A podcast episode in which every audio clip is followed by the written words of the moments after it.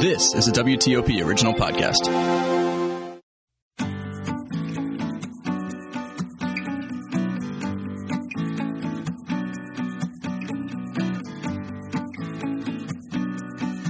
Welcome to another episode of The Vine Guy. I'm your host, Scott Greenberg, and today I have the pleasure of having a good friend, Lisa Mattson, who's the Director of Marketing and Communications at Jordan Vineyard and Winery. Now, Lisa has worked in the wine industry for almost two decades, honing her skills in writing, event planning, public relations, marketing, blogging, social media, and creative strategy. Now, after joining Jordan in 2009, she became known as a thought leader in video storytelling, social media, digital marketing for luxury wines.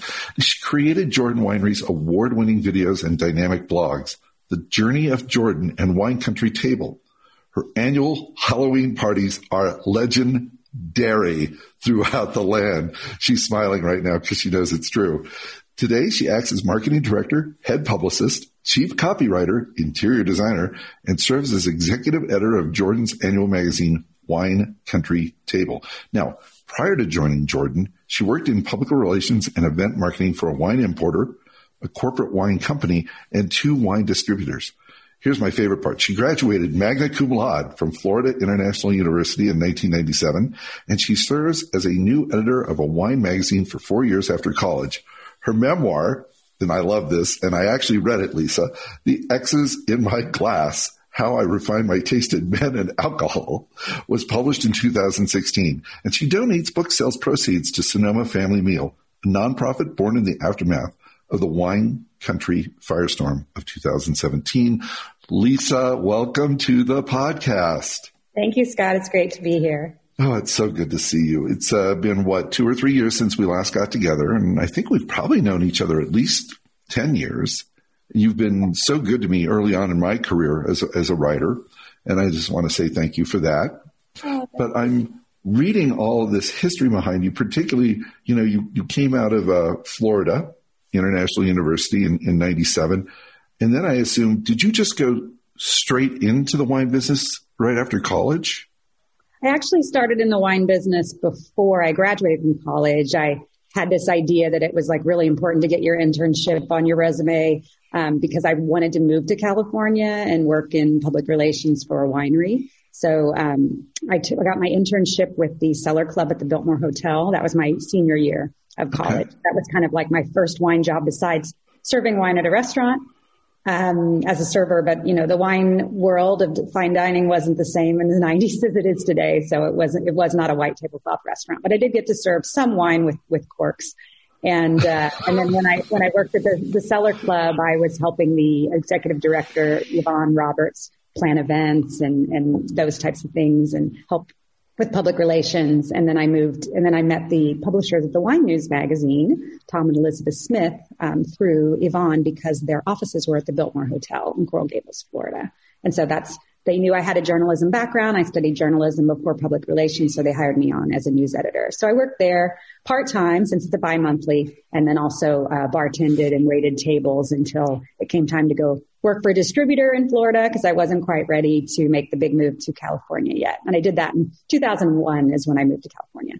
Well, I have to say, Lisa, you look like you absolutely fit into the image of a California girl with the blonde hair and blue eyes and dazzling smile.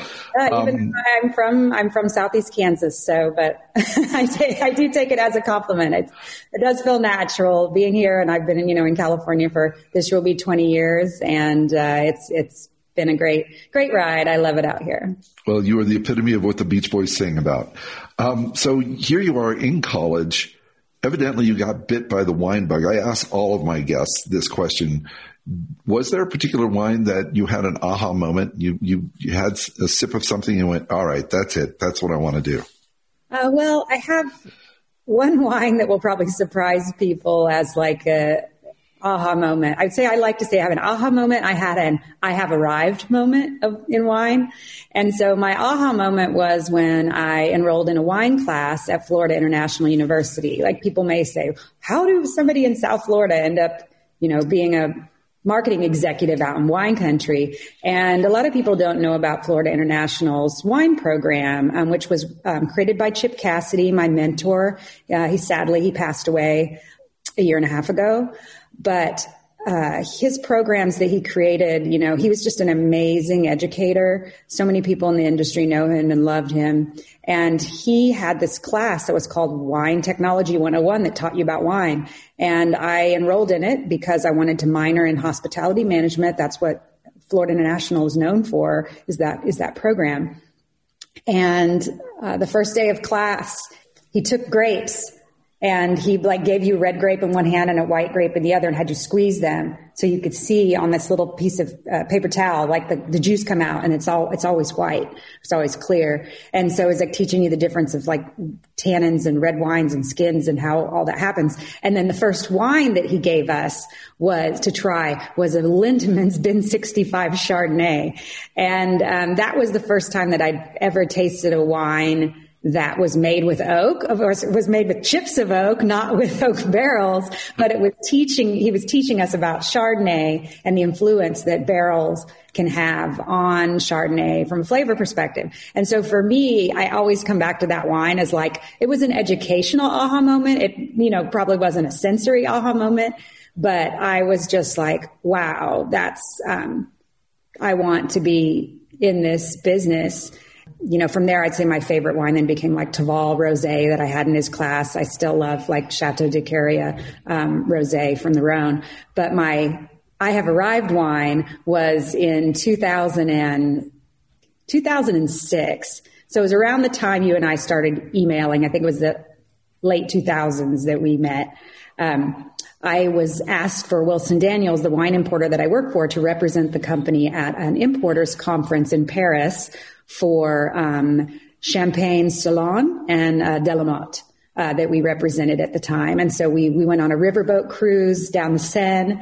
Um, I was seated next to the director of Chateau Latour, um, oh. on my right. And the wine uh, that they served with the main course was a 1990 uh, Chateau Latour. And it was a remarkable wine. And I just remember just, you know, you know, smelling that Bordeaux and tasting it and talking, looking around at all these people of the world, these wine, you know, wine sales executives and marketing executives chatting and having this amazing dinner and being like, wow, like this, you know, the best decision I ever made in my life was taking that wine class back in, you know, 1996 and drinking Lindemans Bin 65. And yeah, and 10 years later, you're drinking 90 Latour, which, by the way, is a stunning wine and perfect for what such an exceptional experience that you had. Absolutely. That's great. And then fast forward, how did you end up at Jordan? Another, by the way, exceptional winery, uh, which, you know, I think kind of, you know, is a little bit of the Bordeaux of, uh, you know, California. True, true. So in 2009, I um, right around the time that the that Bear Stearns collapsed and we went into we're going straight for a recession. You know, I was working for a very high end um, wine importer. We represented Domaine de la Romane, Romanée Conti, uh, Domaine Leflaive, uh, just many, many great producers of the Wow, world. my bottle must have gotten lost in the mail. yeah, there was there was there was not a sampling program for that. Um, but anyway, it was it was an amazing experience, and I worked with so many amazing people um, that I still consider great friends. And uh, when that market collapse happened, you know, our business changed, and a lot of the fun things that I get to got to do in my job went away because there there was no funding for that. And it happened at a time when my husband and I had been together for three and a half, four years, we had actually never lived and worked in the same county. We were always commuting, I to Napa, him to Sonoma. We lived in Lake County at one point together. And it was just like kind of that timing of like, I think we'd just like to all live and work in the same town. I, we got a new place in Sonoma County. He was working in Sonoma. And so I wanted to get back to Sonoma County. I mean, it is, it is a place that I've always been tied to. It's a little more rural and, you know, less glitzy in some ways than Napa Valley. Um, I like the farming aspect here. We grow a lot of the food that they serve in the restaurants over there. Um, so there's even more farming over here. So um, I, I, just looked up online, found the Jordan job. It was uh, confidential, but it said they, I didn't know who the winery was, but it said luxury producer in Healdsburg, and I was like, well, it's either Jordan or J or Lancaster. Um, and then it being Jordan. And I met John and we hit it off. We're around the same age. Um, he has a sister my age. I have a brother about his age. And we just had a really good kind of meeting of the minds of what he wanted to do with Jordan in terms of taking a very established brand and transitioning it through the next generation, changing how they tell their story in a more vivid and um, visual way and unfiltered way. And I wanted to be a part of that. And so I've, I've been here now for this fall will be 12 years for me, which is the longest I've ever worked anywhere. I'm usually like three to five years and move on to the next challenge, but it's just been a blast and uh, we're a really tight knit family and it's it's been a fun place to work and and watch it watch it evolve even though our wines are still the same you know traditional french inspired house style like you said but it it certainly suited my personal palate because of my work with french wines i love i love uh, elegance in my wine i'm not a big powerhouse fan so Jordan suits me well. Well, they are lucky to have you. And I'm, I would be remiss. I have to read this, Lisa. I'm going to embarrass you a little bit. Okay. I hope you don't mind. But under Lisa's leadership, the journey of Jordan and its videos have won four wine blog awards, best wine themed videos at the 2015 Born Digital Wine Awards, Best Music Video at the 2016 International Wine Film Festival and quote, films that made us think, end quote, at the 2017 Windsor International Film Festival, Lisa. And Miss Mattson was named Winery Chief Marketing Officer of the Year in 2015 by the North Bay Business Journal Wine Industry Awards. So you've done a lot more than uh, just be part of the campaign at Jordan. You are the campaign at Jordan. So I, I just have to say that is just incredibly remarkable. Now you've also added decorator to your resume lately. And I know that, let's see, Jordan's getting ready to reopen May 1st, been closed a little bit, been pretty uh, involved in both the decorating and the, the gardening and farming projects. What's going on there? Yes, so we decided when um, we had to close for the pandemic, uh, John Jordan just said, let's just use the opportunity to reinvest. And um, there were investments that he wanted to make in the winery that he w- was thinking maybe, you know, three years from now. But when you don't have as many customers here, especially the customers traveling in that would stay overnight in our guest suites, he just decided to, uh, even though, you know, our business was struggling. I mean, we're a restaurant focused wine. Before the pandemic, 75% of our wine was sold in restaurants. And so, um, you know, that's just really great of his foresight to say, you know what, I'm still going to, even though there's less money coming in, things are changing a little bit, I'm going to make that investment. So we started off by closing down. Of course, we had to close down this room that I'm in. So I'm in our library. This is where our library tastings start. And for us, the library only had one meaning before. It was our old wines and you could come and taste older wines at Jordan and library tasting. But now we've taken this room and turned it into an actual curated um, library of, of old uh, books and some other French antiques. So I, after the interior designer finished with kind of the color scheme, then I worked on um, researching all the books, finding things that tie to our story. You know, we have a gardening section of vintage books. We have some really cool Luther Burbank rare books and encyclopedia of the Audubon Society for people that want to look through the birds because of our 1200 acres that we have here. So we really, I wanted to bring all of that in with our library collection. Um, behind me, there's also a hidden room, a cellar room that's part of this tasting where you, you sit down and taste. And so um, I worked with our operations team um, and facilities and for some of the work that needed to be done of staining and woods and all of that and what paint color we are going to pick. But then, you know, finding new tables, the decor, we're, a new cellar rack that we had made uh, in in uh, Pennsylvania to hold all of our bottles. And so that's been uh, exciting. Um, we renovated our courtyard for welcoming guests and re-landscaped all that. I wasn't involved on that project. And we worked with Anne uh, Rose uh, Ross Marin uh, here in Sonoma County. But then um, last September, we started undertaking the renovation of the suites. And so as soon as we kind of got the library finished, we moved on to that. So we hired um, Maria. I um, sourced and researched and found a designer that John and our operations um, director were happy with.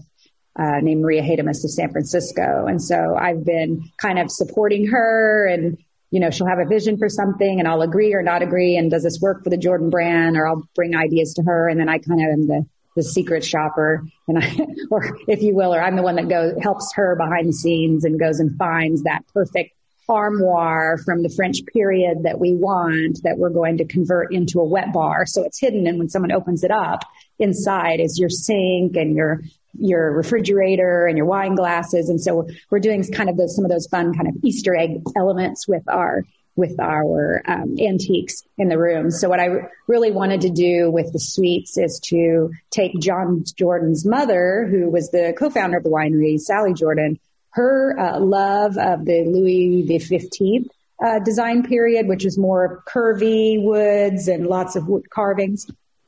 Take all of those pieces that she has, but then bring in the eras that John more gravitates to, which are like Louis the 16th or Louis the 13th, 16th being more neoclassical, more straight lines. And so, um, it's going to be kind of a fun mix of these different French, um, design periods with some, with modern amenities. So that's been exciting. Also, we're doing some refreshing at our Vista Point. That's the highest hilltop on the estate. So I helped pick out new furniture. So we have individual tables. You know, everything used to be communal tables and we will still have a communal table in our cellar room, but outdoors we've moved to individual tables. You know, we find that, you know, guests have wanted that and we don't know you know, how many people want to go back to communal um, dining? And so we have that experience for those who want it. And then for those who are outdoors, we have now individual tables. So we've, I worked on finding some new furniture for the Vista and we're doing little touching up of the bathrooms and our operate or our um, ag operations uh, ranch director Brent Young. He's up there today, moving in an olive tree that we transplanted from another part of the ranch, and we're we're doing all kinds of like garden work up there. I'm not I'm not involved on that gardening project because um, I've got still my hands full with my gardening at home and my my design projects there. But the other big project that we've been doing, and I was more, I guess I wouldn't say I didn't. Uh, I was more of the idea person. I'm kind of the the light, the lightning rod that brings the ideas and tries to get everybody around it is um, the pollinator sanctuary program. So right. we started talking with Pollinator Partnership. They're a nonprofit uh, based in San Francisco. They're the largest uh, nonprofit for promoting um, pollinators and helping at-risk uh, insects. And whether you're trying to get consumers to understand pollinators and help support them, or businesses, and so we started talking with them a few years ago. Uh, then once we heard the news of what was happening with the western monarch butterfly and their populations have been dramatically dwindling uh, since 1980 in the last few years have been you know catastrophic drops in their their migration numbers in the fall so i went to john and brent and with our chef and said you know is there could we do something here like we know these the people at Pollinator, they have a program. They'll help us like identify the right sites. And we have a 1200 acre ranch here. Like a lot of people, when they, they drink Jordan at a restaurant, you know, they see the chateau and it's a real place. That's where I am uh, right now. But this is the heart of the winery. But in a lot of ways, the soul of Jordan is our estate. It's 1200 acres. It's mostly wild. A thousand of those acres will never be developed. And so we have all these pastures that are natural, but they don't necessarily have the plants that the pollinators need. So we worked with pollinator.org to, and the pollinator partnership to come up with the right plantings. So we did, uh, almost, we're at eight acres right now. Uh, we're adding a fifth pollinator sanctuary at the Vista right now. Brent's up there working on that this week.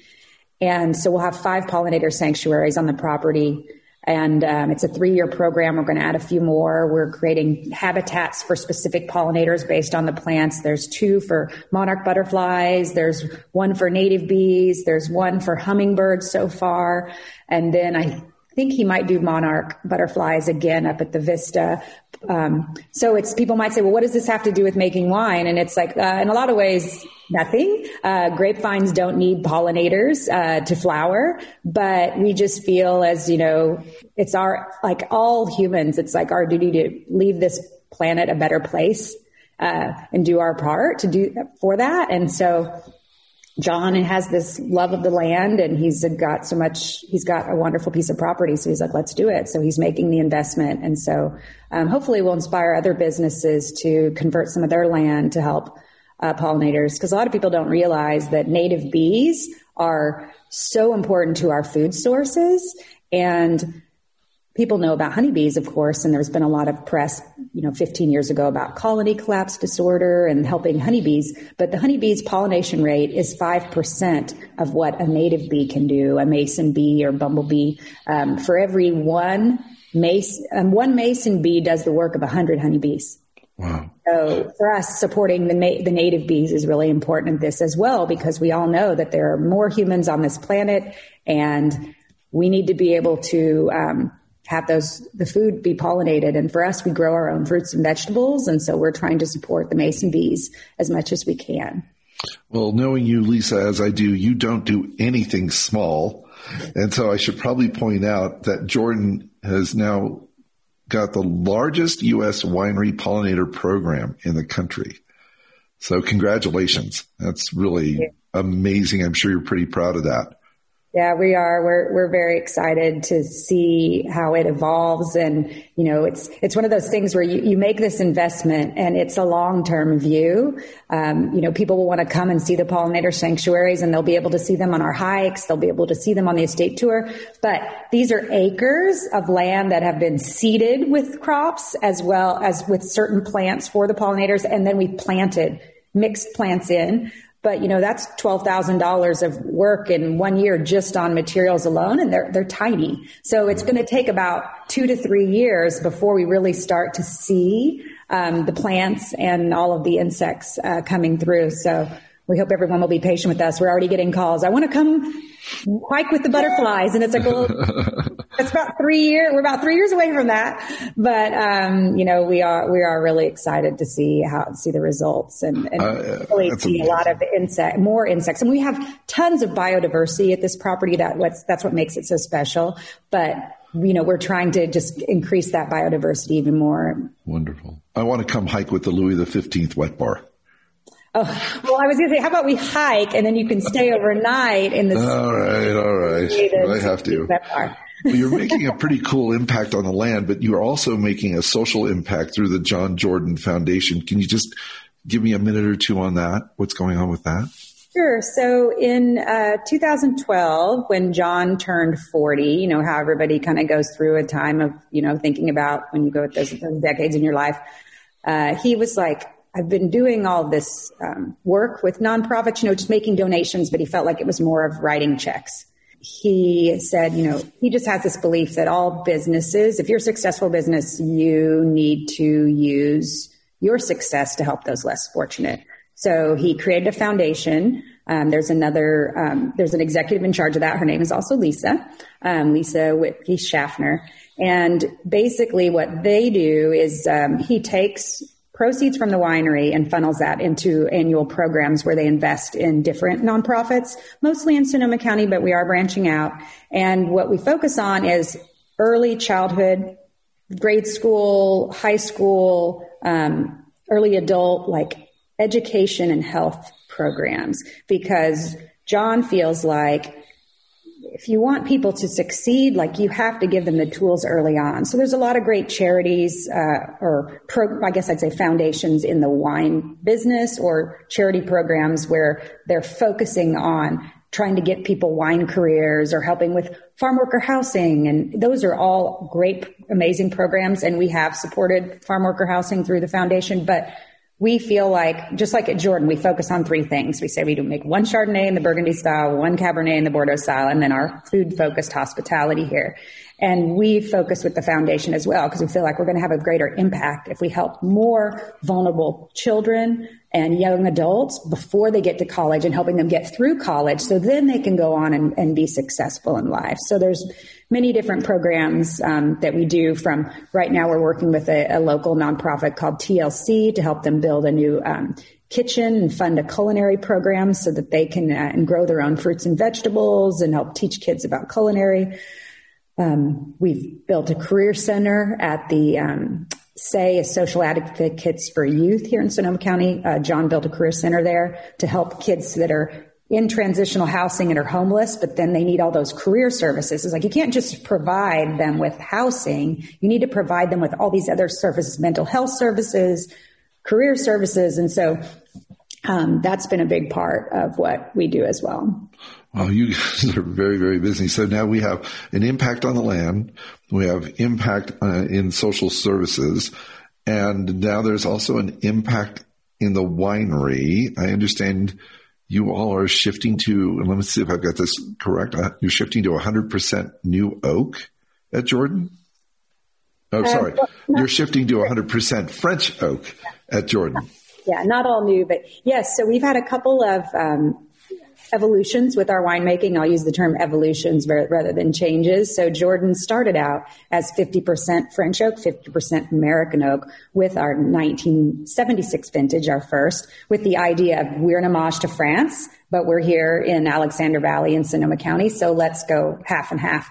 Um, also, when we started in 76, Rob Davis, our first uh, winemaker, uh, started as an intern, and he was here until um, the end of the 2019 growing season, which was around the time we released the, the, the 2015. So what we found is when John Jordan took over the winery in 2005, um, he went to Rob and he said, uh, Rob said, well, what do you want to do differently? You know, your dad really wants to go back to being an estate bottled producer, but I've been working with some great growers nearby. I love the fruit. I think it's making a better wine. And John said, I just want to make the best Jordan possible, as long as it says Cabernet Sauvignon on the label and Alexander Valley. So that means it's got to be 75% Cabernet and 85% Alexander Valley fruit. Um, he's like, I am open. It's just we have to make every vintage better than the last. Like when my mom and dad started, there were only 275 wineries in California. Now there's more than 4,000. Uh, the number is always uh, changing. And so there's just more competition. And so we just feel at Jordan, we have to always get better at our style. And uh, so Rob basically went out and started really working, finding more growers to complement our state fruit. And what he found is that there's just this natural tannin in the natural tannins in Geyserville and particularly in the hills off of the, the mountains there, the Mayacamas Mountains just have a beautiful uh, tannin profile that French oak really supports and elevates and almost and almost mollifies and softens the tannins whereas the american oak was overpowering that. And we needed american oak in the old days because we our vineyards on the valley floor which we sold in 2012 um, did bring a little more of that vegetal uh, character that we, we didn't want. So we were hiding that with American oak, still making a beautiful wine. Um, so that's been a, as we continued to refine this fruit sourcing and working with growers, we just found that we didn't, the American oak was just covering up that beautiful dark fruit. And so 2015 was the first vintage where we went all French oak. John let us make that investment, even though the price of Jordan hasn't gone up and French oak is much more expensive. And we're the, we're the number one buyer in we're the number one buyer in the world for the Nadalié family's most expensive barrel that they make um, in Bordeaux. We've been working with them since 1976. So it's, I think you'll find with the, the Jordans, the new Jordans, the 2015 and the 2016 that you would see in the marketplace, you know, it's still the, the Jordan style, very silky tannins, very beautiful forward fruit, nice structure. But there's just that, the thread of even more elegance and subtlety in the tannins because of the French oak. Well, I have to tell you, Lisa, you're making me so thirsty. So I, we're, we're going to head into the uh, my favorite part of the podcast. What's in your glass? All right. So I thought that it would be um, interesting to revisit a, an old vintage. So I brought two 2011s. So uh, 10 years old, the Jordan uh, 2011 uh, Chardonnay and then the 2011 Cabernet. And I also picked these because the last time we were together in uh, Maryland at your house uh, with Dave McIntyre, lovely dinner with he and uh, his wife Lily and your wife. And um, we even tasted your son's birth year wine. I think that uh, that night it was his birthday. It was birthday yep. right then. Yep. like it was just it was just a wonderful evening. And so I brought a wine from a challenging vintage because I thought it would be fun to revisit. I think I, we brought I brought a 1998 Jordan. And so we got in this discussion with Dave that night about challenging vintages and how they often get poo-pooed by the critics early on and as they age, as long as it's a wine made with balance and elegance, especially from a producer um, that has experience. Usually those wines can be absolutely beautiful. And um, that's a perfect story for 2011. This is, and it's the perfect time to revisit it. So 2011 was a very challenging vintage. Um, at the time, Rob said I had to use all 38 years of as a winemaker uh, to make a great wine in this year. Uh, he called it the vintage of long faces. It was extremely cold. We called 2010 a cold climate vintage and, and 11 wasn't much different. It's very cold. And so that's perfect for French style wines because they're not as fruit focused. Um, they still have beautiful fruit, but it's a little more subtle and the, ac- the acids are just beautiful. There were some challenges. We had a rain at the beginning of October. So Chardonnay was already, you know, through and I'd say, so I'll talk, start with the Chardonnay. So Chardonnays were picked. It was hard to get the get the, the grapes ripe. Um, but this wine was when it came out. Um, how many ever years ago? Six years ago seven years ago, there were so many sommeliers who were putting it in blind tastings for education and like teaching their their um, staff because they would always think it was uh, French. So it has a beautiful um, acidity to it, um, almost a minerality, and just this lovely apple uh, stone fruit, just really bright stone fruit and citrus. And with time, uh, now it's getting that what you get in Burgundy when you have an old, um, an older wine from, I wouldn't say Lafleur because Lafleur has that matchsticky kind of character in the nose or the re- reduced, if you will, but like a, an older Puligny or it's Chassagne-Montrachet where they're starting to get that roundness in the nose. But, um, it looks beautiful. I mean, that yeah, is just a gorgeous color in that wine. Acidity and, um, I will spit because it's early in the day and I'm, I'm not going to start until a little bit later. But Rookie.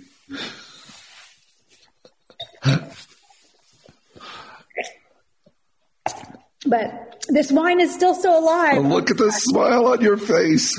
The succulence and the juiciness on the finish. And it's like, I get still, I mean, I'm still tasting like a little citrus, touch of like lemon curd and a little citrusy. It's just, it's amazing how youthful this wine still tastes, even though it does have that golden color as you can as you can see, and it's the wow. nose that certainly says that it's older, you know, that creaminess. But I say that if you can find this wine out there, I think we have, uh, we might have a little bit left, but you can maybe. And, and now one bottle less. Yeah, there's wine searchers. Well, oh, I Coravin this. I this one I oh. actually oh. I Coravin this in November or October, and I just oh, okay. Again, it's still amazing. still going. Yeah, yeah. So it's been a few years since I've had that wine, and uh, it was stunning back then. Um, and I interesting. remember you're a Jordan, Jordan Chardonnay fan because we, uh, I am a, of your alumni events. It's probably I, full disclosure. I do actually purchase Jordan wines, so but that's not why you're on the podcast. I have plenty of friends who I, I, I purchase wine from and those that I, I don't. But you know, just full disclosure, I want people to know that it's Jordan is one of the, the wines I actually do collect and follow. So uh, it's been a while though since I've had the 11. Now you're making me thirsty and I want to go back to it. Very interesting though. Before we go on to the next wine, that Joel Aiken, who's the former winemaker at Beaulieu Vineyards, uh, once told me something very interesting. He said, "Any good winemaker." Can make wine in a good vintage but it's a great winemaker that makes a good wine in a challenging vintage. And so hats off uh, to Rob uh, for uh, handling the 2011 so adroitly. So just Absolutely. I thought that was interesting. What's uh, what's the next wine, Lisa? So the next one is the 2011 uh, Jordan Cabernet Sauvignon, and I will say that Chardonnay, although I didn't mention it is Russian River, it's 100% Russian River fruit. Um, the Cabernet is Alexander Valley. It does have a touch of Dry Creek uh, Mountain Cab in it, as well as some Mountain Cab from uh, Hopland and Mendocino, just a little bit for a little cherry kind of uh, acid pop to the wine. Um, but so t- this this one was even more challenging than the Chardonnay because we had a rain come through in early October, and usually, so what Rob Rob likes to say is that Cabernet um, was born with a raincoat. Um, he got that saying from Andre Tchelistcheff, his mentor, who who taught him the ropes here at Jordan, which is the the consulting winemaker that Jordan's hired to groom because you mentioned Joel Aiken. Um, right. The aha wine of Tom and Sally Jordan was a 1968 Beaulieu Vineyard Georges de Latour. That's what yeah. inspired them to change their mind about California wine because they only drank Bordeaux before that and said, wow, they can make wine this good in, in, Napa Valley. Maybe we should try it. And that's how they ended up here in Sonoma County in Alexander Valley making Jordan. And there was only one man that could help them make that wine at the time. And that was the maker of Beaulieu Vineyards, Georges Latour, Andre Tchelistcheff. So he hired Rob. And then Rob has his mentor, which we'll talk a little bit about with this wine. So, um, so Andre taught Rob that Cabernet is born with a raincoat. It can always take a little bit of rain. They actually like that to dust off the, you know, just clean them off, get them ready for harvest. You have to watch out for it with Pinot, Bur- you know, Burgundy varieties, sure. Chardonnay. So we had that rain. It didn't seem too bad, but then a heat wave came through right after and started uh, humidity and it was just devastating. And so Rob, I remember the day. It was like, I think it was October 3rd. But I still remember when he's like texting me and he's going through the vineyards and he's got his little, he's checking for like mold and making sure nothing's happening on all the grapes. We have to pick, we have to pick. And it was just like this craziness of getting all the, the grapes off. Um, we don't have as much Petit Verdot in this year because we couldn't save the fruit.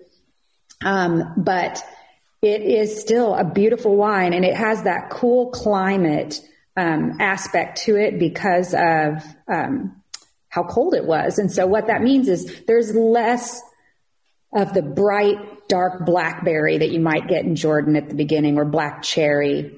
Um, or a little bit of the blueberry from the Petit Verdot. Instead, when it came out, you got more of the red fruits, but you also got that dried herb that's a classic component of, of um, Cabernet Sauvignon and something you don't always get in California that you get more in France. And so Rob's um, associate winemaker Maggie Kruse. She's been with him since 2006 and he has mentored her just like Andre mentored him. And I know this one was a tough, a vintage for her as well. And it's funny that winemakers tend to, once they have a challenging vintage, they don't want to revisit it. And once it's out in the market, once it's out of the market and sold and they had to talk about it, then they're like, okay, I don't want to talk about that for a long time. But we just opened this wine with Maggie, um, two weeks ago because Rob retired at the end of the 2019 growing season. Um, and Maggie um, took over for him. She's in her mid 30s. Her dad was a beer brewer at Miller. That's where she got her bug for fermentation was from him. And she moved to Napa when she wasn't even old enough to sign a lease on an apartment and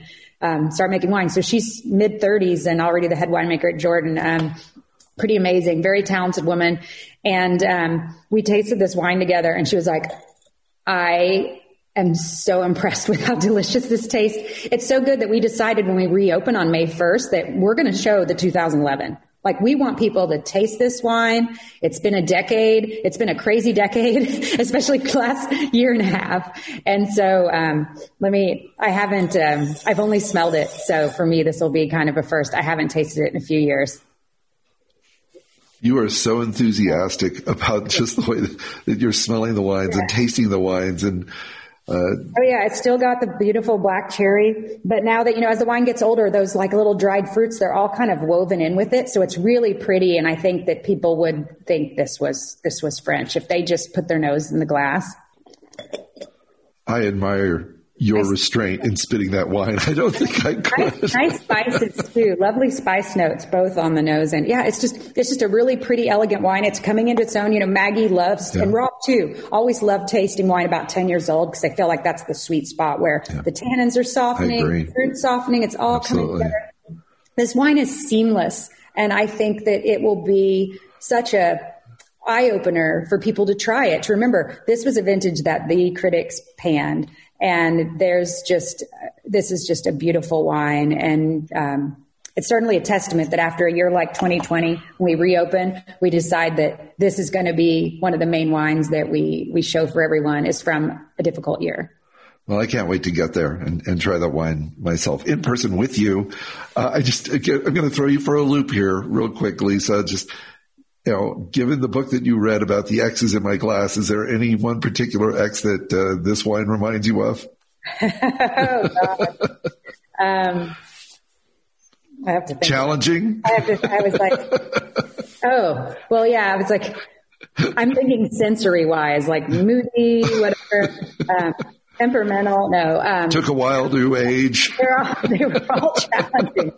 Um, uh, no names, of course. Just wondering. I will say this wine's very smooth. And I would say that the X that I, right now I can only think of his real name. So I can't remember what I named him in the book, but he was the one who was the physical therapy student chiropractor guy who kind of swept me off my feet and then threw me for a, a very, very shocking loop that led to the demise of our relationship in Miami. But smooth and, uh, and challenging at the same time. Yeah. Sorry, Lisa, I didn't mean to throw you for a loop, but I, I, love the book, so I just was kind of wondering if there was a particular X in your glass. But I have to tell you, this has just been so wonderful, so great to see you, and I love your enthusiasm. I love everything that you've done at Jordan. Uh, the way that you smile when you taste these wines is infectious. Uh, so I hope people will have an opportunity to get over to Jordan. Uh, please make sure, I guess, by appointment, Lisa, is this, uh, Yes, we how, are. How do people visit you? Yes, so we're open by appointment. Um, on our website, you can just go to jordanwinery.com, uh, click on visit or click on our events tab because we do also host vineyard hikes seasonally here at the property. Okay. And those are on events. Otherwise, we host, uh, during the summer, we host a lunch that started last summer that was our COVID pivot. It's a alfresco lunch called Paris on the Terrace.